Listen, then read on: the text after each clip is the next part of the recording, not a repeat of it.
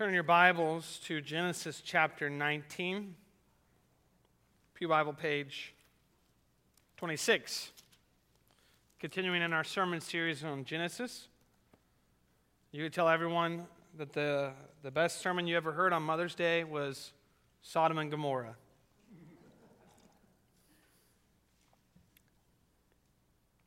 Unless the sermon is really bad, then don't tell them that, okay? All right. First 29 verses of Genesis chapter 19. Hear now the reading of God's holy word. The two angels arrived at Sodom in the evening, and Lot was sitting in the gateway of the city. When he saw them, he got up to meet them and bowed down with his face to the ground. My lords, he said, please turn aside to your servant's house. You can wash your feet and spend the night, and then go on your way early in the morning. No, they answered, we will spend the night in the square. But he insisted so strongly that they did go with him and entered his house. He prepared a meal for them, baking bread without yeast, and they ate. Before they had gone to bed, all the men from every part of the city of Sodom, both young and old, surrounded the house. They called to Lot, Where are the men who came to you tonight? Bring them out to us so that we can have sex with them. Lot went outside to meet them and shut the door behind him and said, No, my friends, don't do this wicked thing. Look, I have two daughters who have never slept with a man. Let me bring them out to you, and you can do what you like with them. But don't do anything to these men, for they have come under the protection of my roof. Get out of our way, they replied, and they said, This fellow came here as an alien, and now he wants to play the judge? We'll treat you worse than them. They kept bringing pressure on Lot and moved forward to break down the door. But the men inside reached out and pulled Lot back into the house and shut the door. Then they struck the men who were out the door of the house, young and old, with blindness, so that they could not find the door. The two men said to Lot, Do you have anyone else here, sons in law, sons or daughters, or anyone else in the city who belongs to you? Get them out of here, because we are going to destroy this place. The outcry to the Lord against its people is so great that he has sent us to destroy it. So Lot went out and spoke to his sons in law, who were pledged to marry his daughters. He said, Hurry and get out of this place, because the Lord is about to destroy the city. But his sons in law thought he was joking. With the coming of dawn, the angels urged Lot, saying, Hurry, take your wife and your two daughters who are here, or you will be swept away when the city is punished. When he hesitated, the men grasped his hand and the hands of his wife and of his two daughters and led them safely out of the city. For the Lord was merciful to them. As soon as they had brought them out, one of them said, Flee for your lives. Don't look back and don't stop anywhere in the plain. Flee to the mountains or you'll be swept away. But Lot said to them, No, my lords, please. Your servant has found favor in your eyes, and you have shown great kindness to me in sparing my life. But I can't flee to the mountains. This disaster will overtake me, and I'll die. Look, here is a town near enough to run to, and it is small. Let me flee to it. It is very small, isn't it? Then my life will be spared. He said to him, Very well. I'll grant this request too. I will not overthrow the town you speak of, but flee there quickly, because I cannot do anything until you reach it. That is why the town is called Zoar. By the time Lot reached Zoar, the sun had risen over the land. Then the Lord rained down burning sulfur on Sodom and Gomorrah from the Lord out of the heavens. Thus, he overthrew those cities and the entire plain, including all those living in the cities, and also the vegetation in the land. But Lot's wife looked back, and she became a pillar of salt. Early the next morning, Abraham got up and returned to the place where he had stood before the Lord. He looked down toward Sodom and Gomorrah, toward all the land of the plain, and he saw dense smoke rising from the land like smoke from a furnace. So when God destroyed the cities of the plain, he remembered Abraham, and he brought Lot out of the cat- catastrophe that overthrew the cities where Lot had lived. Thus far, the reading of God's holy word. The grass withers, the flower fades, but the word of our Lord stands forever. I entitled the sermon, The City of Destruction. If you're familiar with Pilgrim's Progress, you'll find some striking similarities to Genesis 19 and the way that uh, the most popular and most copied and printed book besides the Bible opens its story. This is how Christian's journey begins. Saw a man with a book in his hand and a great burden upon his back. he opened the book and read therein. As he read, he wept and trembled. And not being able no longer to contain, he broke, broke out with a lamentable cry, saying, What shall I do? And this plight, therefore, he went home and refrained himself as long as he could, that his wife and children should not perceive his distress. But he could not be silent long, because that his trouble increased. Wherefore at length he brake his mind to his wife and children, and thus he began to talk to them. Oh, my dear wife, said he, and you, the children of my bowels, I, your dear friend, am in myself undone by reason of a burden that lieth hard upon me. Moreover, I am for certain informed that this, our city, will be burned with fire from heaven, and which fearful overthrow both myself with thee, my wife, and you, my sweet babes, shall miserably come to ruin, except the which yet I see not some way of escape can be found whereby we may be delivered. And at this, his family were so amazed, not that they believed that what he had said to them was true, but because they thought that some frenzy, distemper had gotten into his head. Therefore, it drawing towards night, and they hoping that sleep might settle his brains with all haste, they got into bed. But the night was as troublesome to him as the day. Wherefore, instead of sleeping, he spent it in sighs and tears. So when the morning was come, they would know how he did. He told them worse and worse. He also set to talking to them again, but they began to be hardened. They also thought to drive away his distemper by harsh and surly carriages to him. Sometimes they would deride, sometimes they would chide, and sometimes they would quite neglect him. Wherefore he began to retire himself to his chamber to pray for and pity them, and also to condole his own misery. He would also walk solitarily in the field, sometimes reading and sometimes praying, and thus for some days he spent his time. And once again he cried out after reading the book, What shall I do to be saved? He looked this way and that way, stood still, because as he perceived, he could not tell which way to go. And then a man named Evangelist came to him and said, Why do you cry?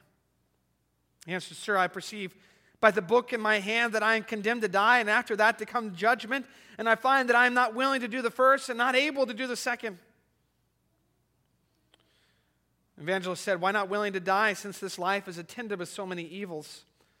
The man answered, Because I fear that this burden that is upon my back will sink me lower than the grave, and I shall fall into Tophet.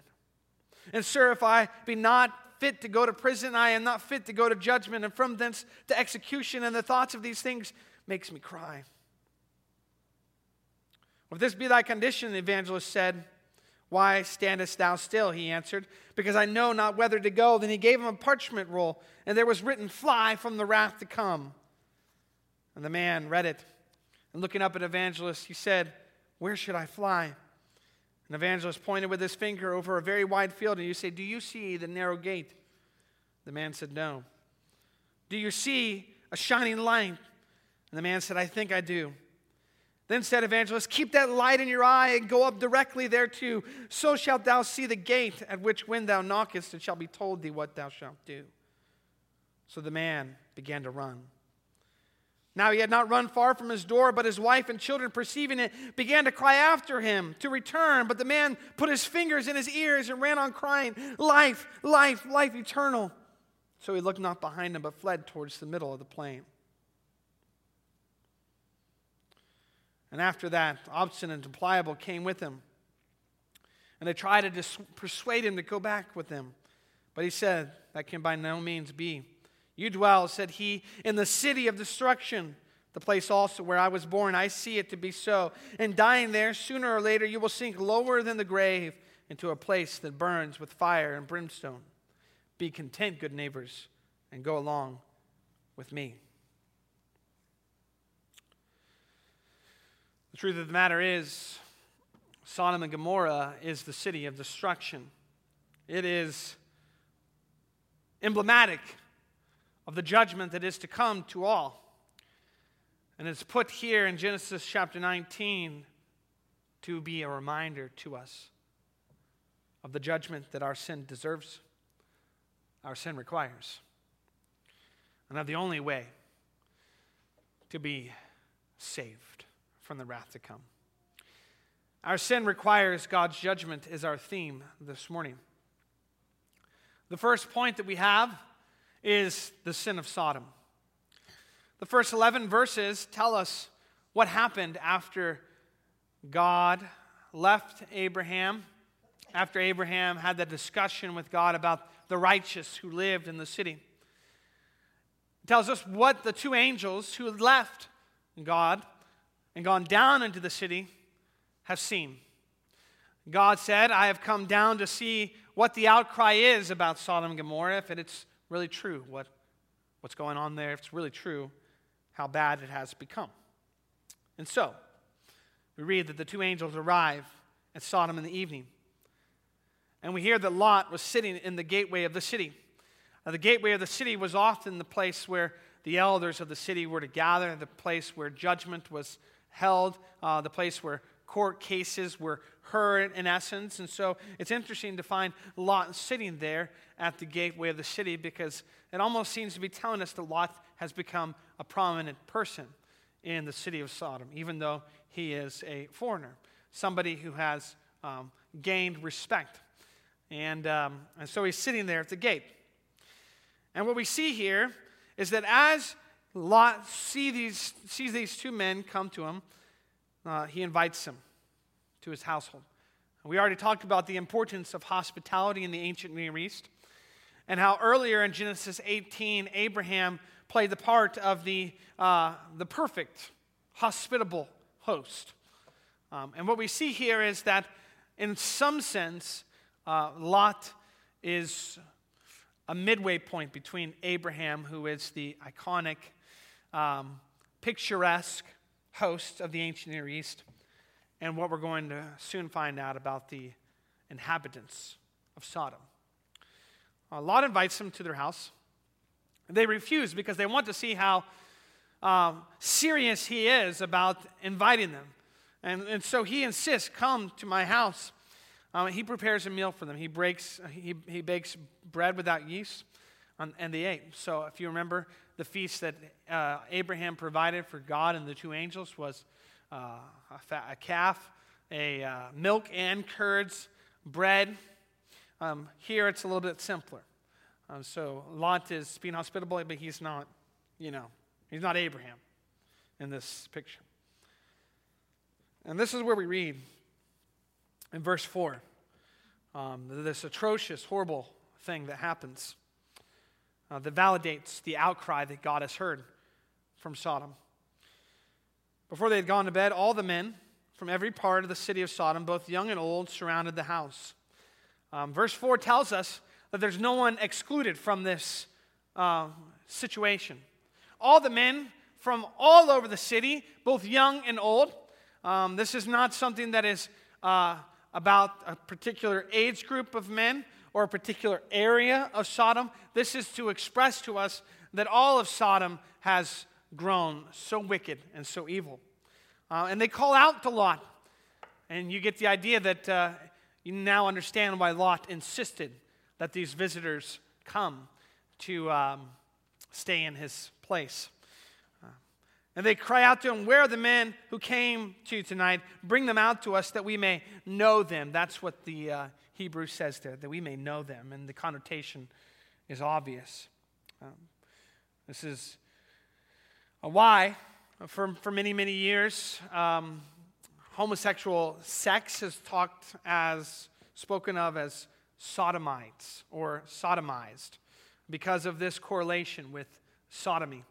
Uh, in the book of Jude in the New Testament, uh, the mentioned sin when it came to Sodom was a, a confusion and a distortion and a corruption of rightly uh, ordered sexual um, desires. And uh, this is expressed here in this moment. Um, but the, the sin of Sodom goes um, even beyond that of this act of attempted rape. Um, these men are um, seeking to dominate these visitors from another place. Um, it is the ultimate act of inhospitability, inhospitable. Um, if you look at the other prophets in the Old Testament, um, many of the sins connected to Sodom are um, it's lack of hospitality, um, it's lack of welcoming of strangers and aliens, it's um, abuse of orphans and widows. And so, um, I only say that because I don't think that we should uh, distract away from this gruesome picture of attempted rape by these men who have come to Lot's house, who have seen these visitors, and who are asking the most atrocious and horrible thing that these men be brought out so that they could be um, raped. Um, but I will tell you that uh, much of what has gone on in Sodom, besides these sexual acts, um, the inhospitability, um, the, the uh, lack of care, concern for orphans, for widows, the oppression of the poor, these are things that we see in our own lives, in our own society, in our own culture. And if we're honest, um, these are things that we see in ourselves too. That we uh, must repent of and ask the Lord to help us grow in our ability to uh, not only know about those who are in need, but also do something about it. Of course, we see that what happens is Lot steps outside and uh, says one of the most confusing things and one of the most difficult things to understand uh, for a father to say. Um, no, my friends, please don't, uh, please don't rape these visitors that I brought with you, that I brought to my house, that have come to visit Sodom. Instead, take my daughters. I mean, have you ever read that and just thought, what is he doing? Um, why would he offer up his own daughters to these wicked men? I mean, in one sense, we could say, here in this moment, we're seeing the influence that um, the, the society and the culture of Sodom has had on Lot. But there are some who say if Lot is one who is sitting in the gate as one who judges, Lot would be familiar with the laws of these ancient Near Eastern cultures like Sodom and Gomorrah. And Lot would know that since his daughters have been betrothed to Sodomites or to uh, people who live in Sodom, um, these men who have lived in Sodom, who are the, his, his son in laws because they're betrothed to uh, the daughter, that maybe he's trying to catch these men who have come to his house in a legal conundrum. Um, we're so filled with these sexual lusts and passions. Um, we want these men to come out here so that we can overcome them and mistreat them and abuse them. Um, but Lot says, Well, why don't I offer you my, my daughters? And then maybe that would sort of bring them out of this um, in, impassioned, um, enlusted, lustful haze that they're in because they'd say, oh, no, we, we, we can't do that because, because they're betrothed to our, you know, people in our community. So maybe there is that, but either way, um, shame on Lot for offering up his own daughters to these men. If there were any father alive today who would have some criminal banging on his door and who would say, Hey, don't, don't take anything or don't hurt anybody, but here have my daughters, um, yeah, we would shame that person. Because it is inherent as a father the need to protect and to care for. And this word that Lot says, hey, don't do this thing with these strangers that are here with me, but you can take my daughters, you can do whatever you want with them. It's the opposite of that. It's the opposite of that. And I want you to understand how far the sin and corruption of Sodom is gone.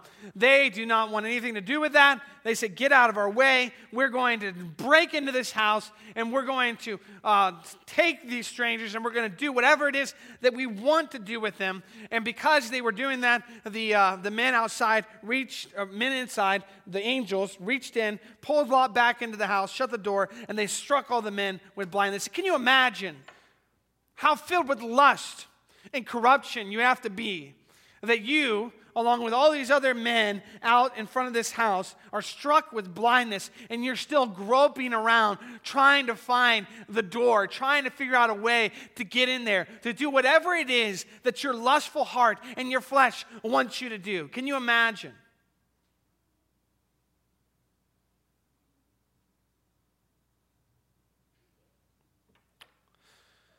How given over you have to be to, uh, to act in such a way. I mean, it's just it's almost inhuman, it's animalistic. The way that these men from Sodom are, are being, are acting. This is the sin of Sodom.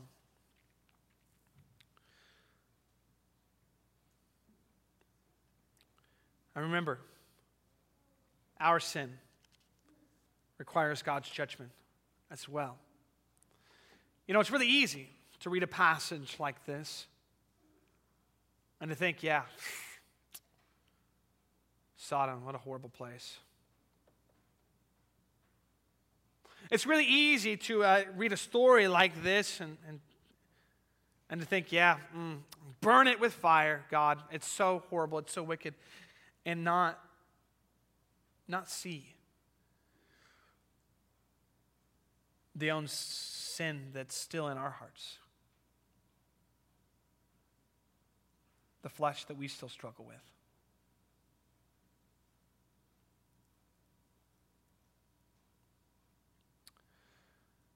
The sin that we still wrestle with, the lust that we still have.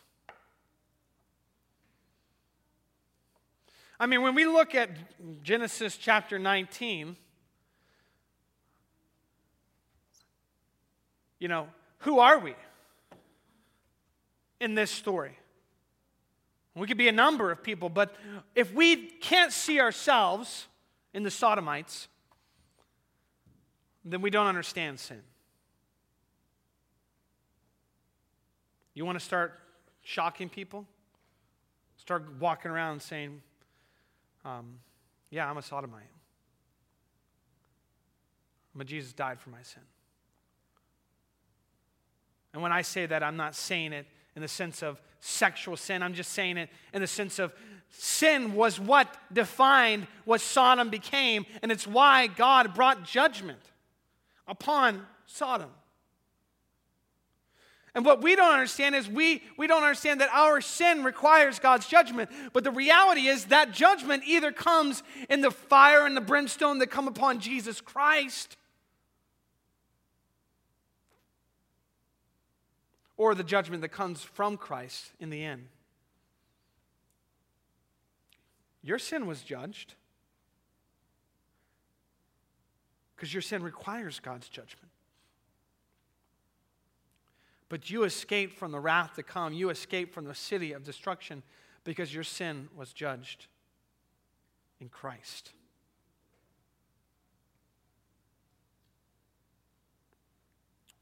Don't be so quick to take yourself out of the picture of those who lived in Sodom.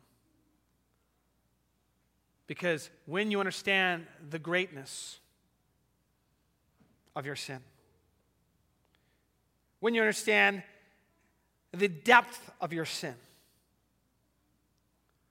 then you really understand what it is that your Savior, Jesus Christ, did for you. Then you understand that Jesus became a sodomite on the cross so that we could be free of the punishment of Sodom. What about the speedy departure? You see, we might not only be those who are in Sodom in this story this morning, we could be, we could be like Lot. And I, if I had a name for this, I would, I would call it the non speedy departure. So uh, the two men say to Lot then what they really came for. They revealed their mission, they revealed who, who it is that they were. He said to Lot, these two men, Do you have anybody else here? Go, get them, tell them to get out of here because we're going to destroy this place. The outcry to the Lord against his people is so great that he sent us to destroy it. And they just witnessed it with their very own eyes. So Lot went out and he spoke to his son in laws who were pledged to marry his daughter. He said, Hurry and get out of this place because the Lord is about to destroy the city. But his sons in law thought he was joking, just like Christian's family thought he was joking. I need you to understand something. We all, because of the grace of God, understand that there is a judgment coming. There is a day in which the wrath of God will be revealed against all ungodliness.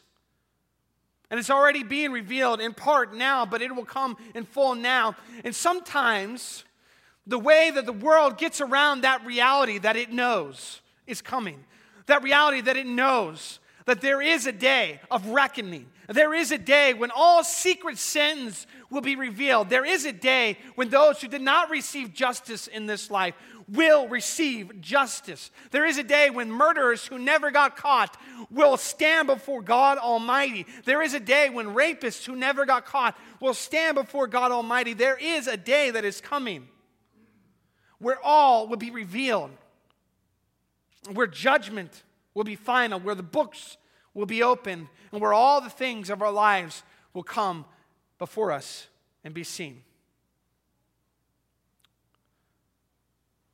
And the one way that the world, who knows that this is going to come and be and happen, gets around the heaviness, the weightiness of that reality. It's to laugh at it, to mock it, to make us seem like we're the crazy ones. We're the ones that are bonkers. Right? When we talk about the wrath that is to come, to characterize us as those people who wear sandwich boards and walk around the city of Chicago that say the end is near.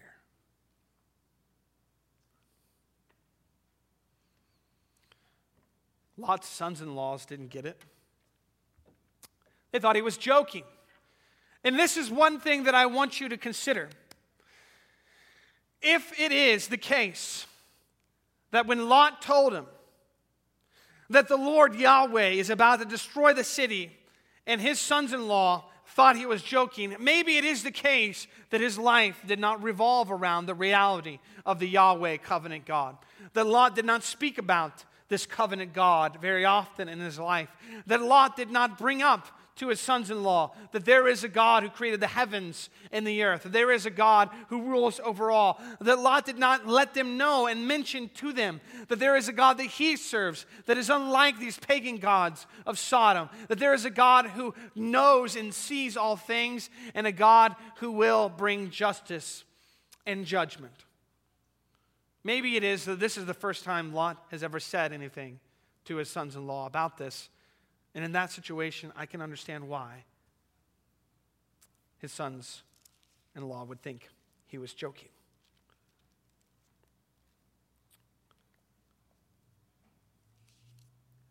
Hmm, we have to ask ourselves that question too. How often do our conversations revolve around the covenant God, the gospel that saved us, and the judgment that is to come. How stricken by that seriousness, that, um, that burden are we? That there are people who have not heard the good news of Jesus Christ. There are people living today who don't know that they're in Sodom and judgment is coming, that they live in the city of destruction. And here we are, we know that that judgment is coming, and we don't tell them. We don't inform them, we don't let them know. We make it our little secret. We keep it to ourselves. That doesn't mean that you have to go out on the street and stand on the street corner and start screaming out, the end is near. It doesn't mean that you have to turn yourself into a, a street preacher or an evangelist. It doesn't mean any of those things. It means maybe your heart could just start to feel a little bit more of that burden that you want people to know. That the way you flee from the wrath to come is in Jesus Christ.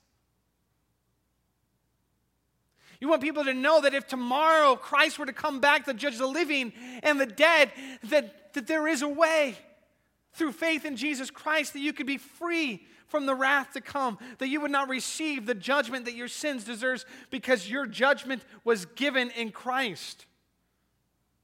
Maybe it is that you carry a couple of tracts around. You get a chance to hand it to someone, you do. Maybe it is that if you run into somebody, as you're out and about.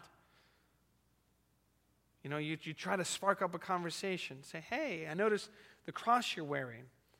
Or, hey, um, have you ever heard of the good news of Jesus Christ, the gospel? I try to share it with everyone I, I come into contact with because it's been so meaningful to me. Listen, I'm up here telling you this, and I'm thinking to myself, I can't remember the last time I did that. I can't. I'm telling this to myself. Because as I've been looking at this passage and realizing to myself, this is where we're living right now. We're, we're Lot living in the city of destruction. We're Lot living in Sodom knowing that, that, that, the angels have declared the news that that judgment is coming. And I don't want to go up to one of my friends or family members or, or somebody that I know and to tell them about Jesus Christ and for them to laugh at me because it's like that comes out of nowhere. That comes out of nowhere. It's like I've never even talked about that stuff with them. And now all of a sudden I'm going to bring it up. I don't want that to happen to me. I want God to give me a burden for the lost, a burden for the citizens of the city of destruction, because I was once that.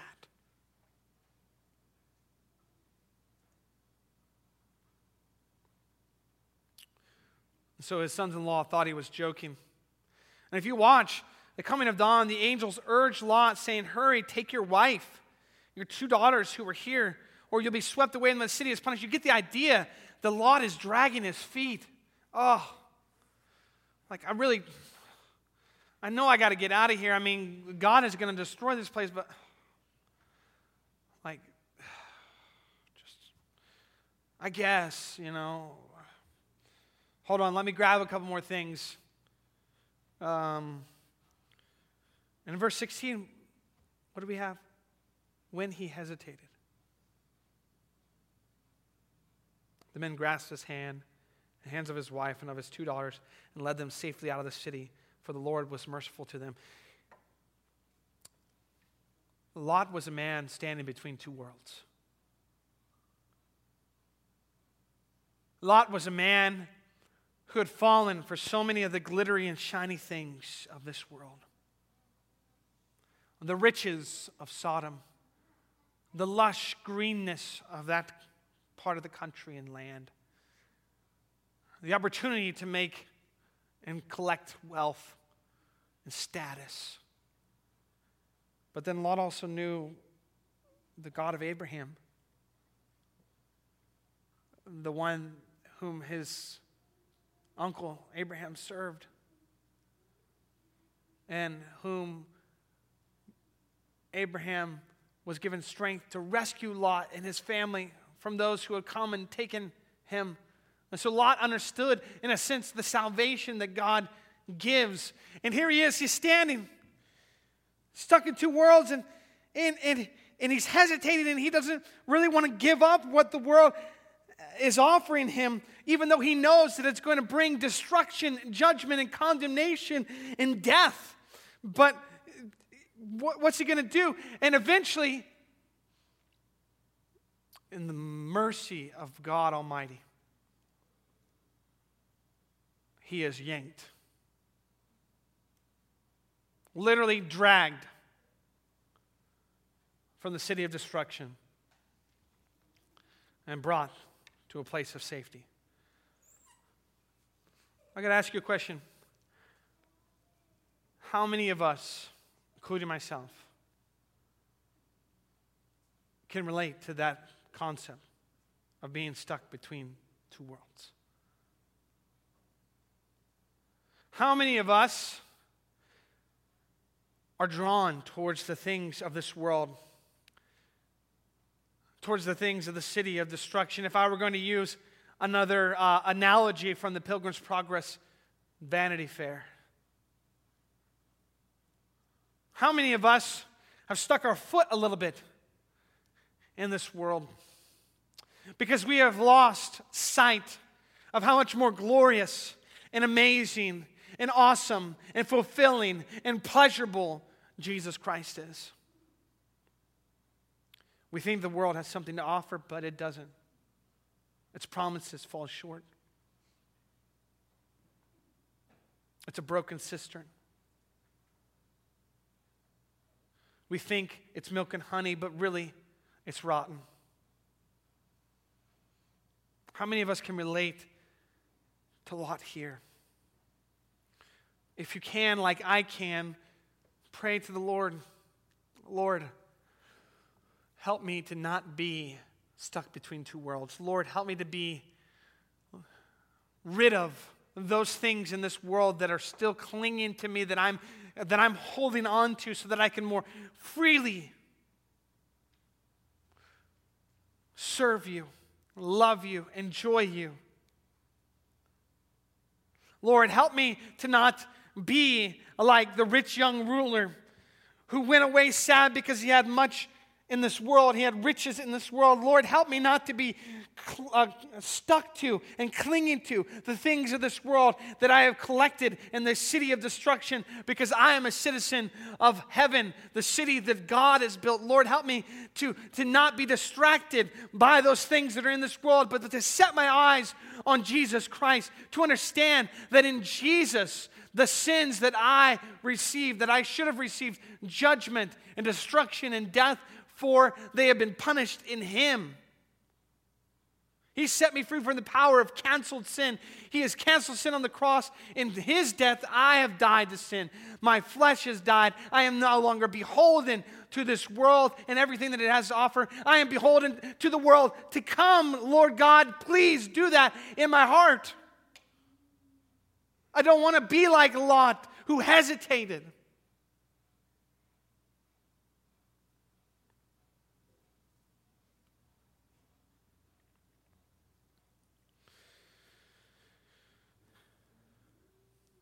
They had to drag him out of that city, even though he knew, Lot knew, that that city was going to be destroyed. If not for the mercy of God, Lot would have stayed there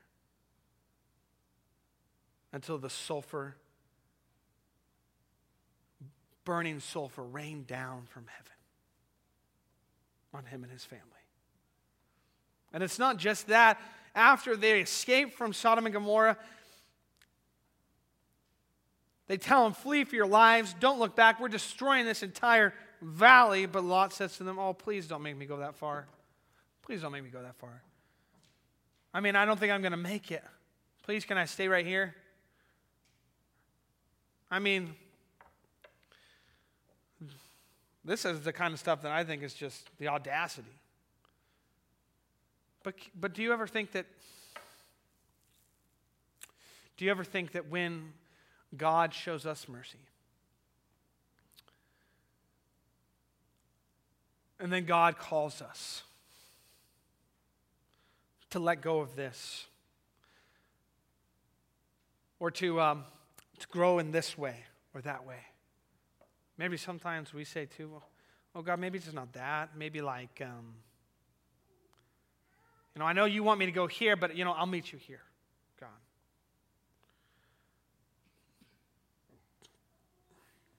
Sometimes we do that as well. Sometimes, even when God shows us mercy, we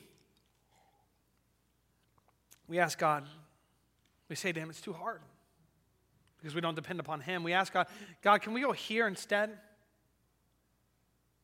Would that be okay with you? And you know, the interesting thing about this part of the story is that the Lord did not say, You heard what I said, get going.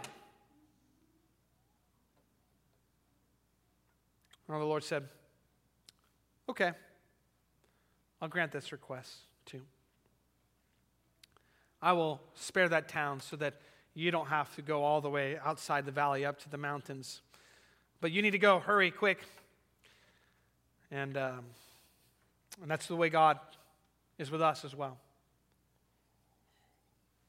You know, maybe in our minds we don't think that we are, um, we're just telling God we'll only meet him halfway. But the truth of the matter is, sometimes in the weakness of our faith, sometimes when, when our flesh is still clinging to us, our effort is, is minuscule. It's not, um, it's not 100%. And because God is our gracious Heavenly Father, He understands that. And He accepts that. He accepts that. And He's never, He's never disappointed.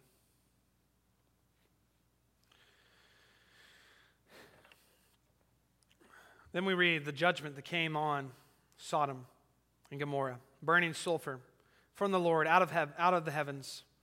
Thus he overthrew those cities and the entire plain, including all those living in the cities and also the vegetation in the land. All this happened. Uh, one time, Lot looked down upon this area and he said, Wow, it is like the garden of the Lord. It is like the Garden of Eden. It's so lush, it's so wonderful, but looks can be deceiving. Because even though that land looked as if it was flourishing, that land looked as if it was prospering, that land looked as if the Lord was blessing it, that which could not be seen, the hearts of the people who lived there, the sin of which they had become beholden to, the corruption of which they had participated in, the degradation of humanity which had happened there. Even though it could not be seen in the greenness, in the lushness of the world, it was what brought the destruction. And that place now has never been the same again. Verse 26, we're told also of Lot's wife. Lot hesitated, but Lot's wife looked back. She looked back longingly of the life she had before. That's why when Jesus came, he said, uh, Those who desire to be in the kingdom, they have to take the plow, they have to move forward. There's no looking back. There's no looking back.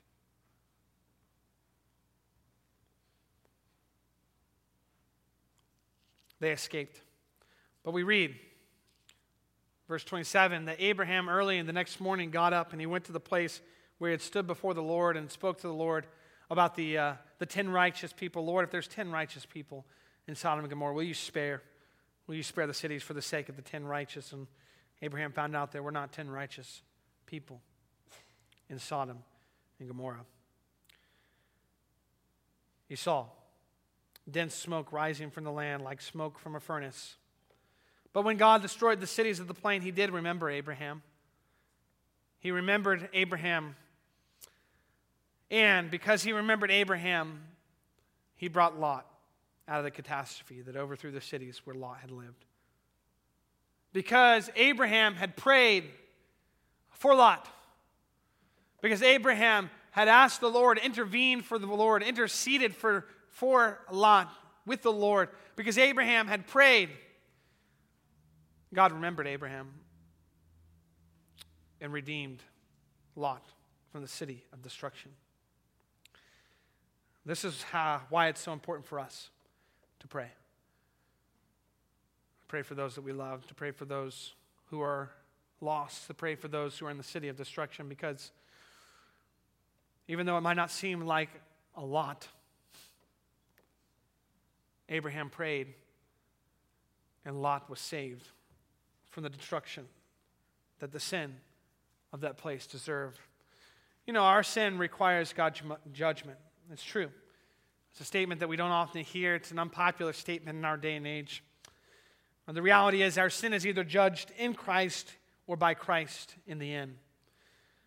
Uh, when evangelists came to Christian, he said to him, Fly from the wrath to come. And our advice should be for all that we come into contact with, believers or non believers, go to the cross. Go to the cross, find there through the wicket gate that your burden falls away and rolls into the grave. And that burden is your burden of sin. Find there that you are free from the city of destruction and you are on your way to the celestial city. You are no longer beholden to the vanity fair. You're no longer beholden to Abaddon, to all the enemies that try to stop you on your path towards that celestial city. You are a citizen of a new kingdom. Your king has called you. Go to the cross. Go to the cross and find there the judgment of your sin that your sin requires from God. Because on that cross, Christ died and experienced the wrath of God for your sin for my sin if we believe. And if you don't believe, go to the cross so that you may receive forgiveness of your sin, that you may see in the cross the judgment of your sin, and you may see in the resurrection the new life that you are called to. The old man is dead, the new man is alive. Go to the cross to flee from the wrath to come, to flee from the city of destruction. Amen. You pray with me? Heavenly Father, we thank you and that you have in your power receive, or, uh, in your power redeemed us from the city of destruction and made us citizens of the city, the celestial city, by faith in Jesus Christ. We thank you, Lord, that our sin received judgment in Christ uh, so that we could be free uh, from the condemnation and judgment we deserved. We pray, Lord, for all those who are lost, they would too also find salvation in Jesus Christ, find the judgment of their sin in Him. We ask, Lord, that we would always pray for them. And we pray, Lord, that we would not be those who are stuck between two worlds, that we would not hesitate, that we would not be beholden to the things of this world and the flesh. The world, the flesh, the devil, Lord, that we would be free from these things and more beholden to more dedicated to, more devoted to Christ and all that He has in the world to come. And we pray, Lord, that you would watch over us as we live in this world, but that we not be of this world. That we would trust in you to provide for us escape from temptations and sins and corruptions. That we may live as lights in this world. We may live as pictures of the world to come that we may also speak up, Lord, when given opportunity to give a reason for the hope that we have for the redemption and salvation that we received in Jesus Christ. We ask all this in Jesus' name. Amen.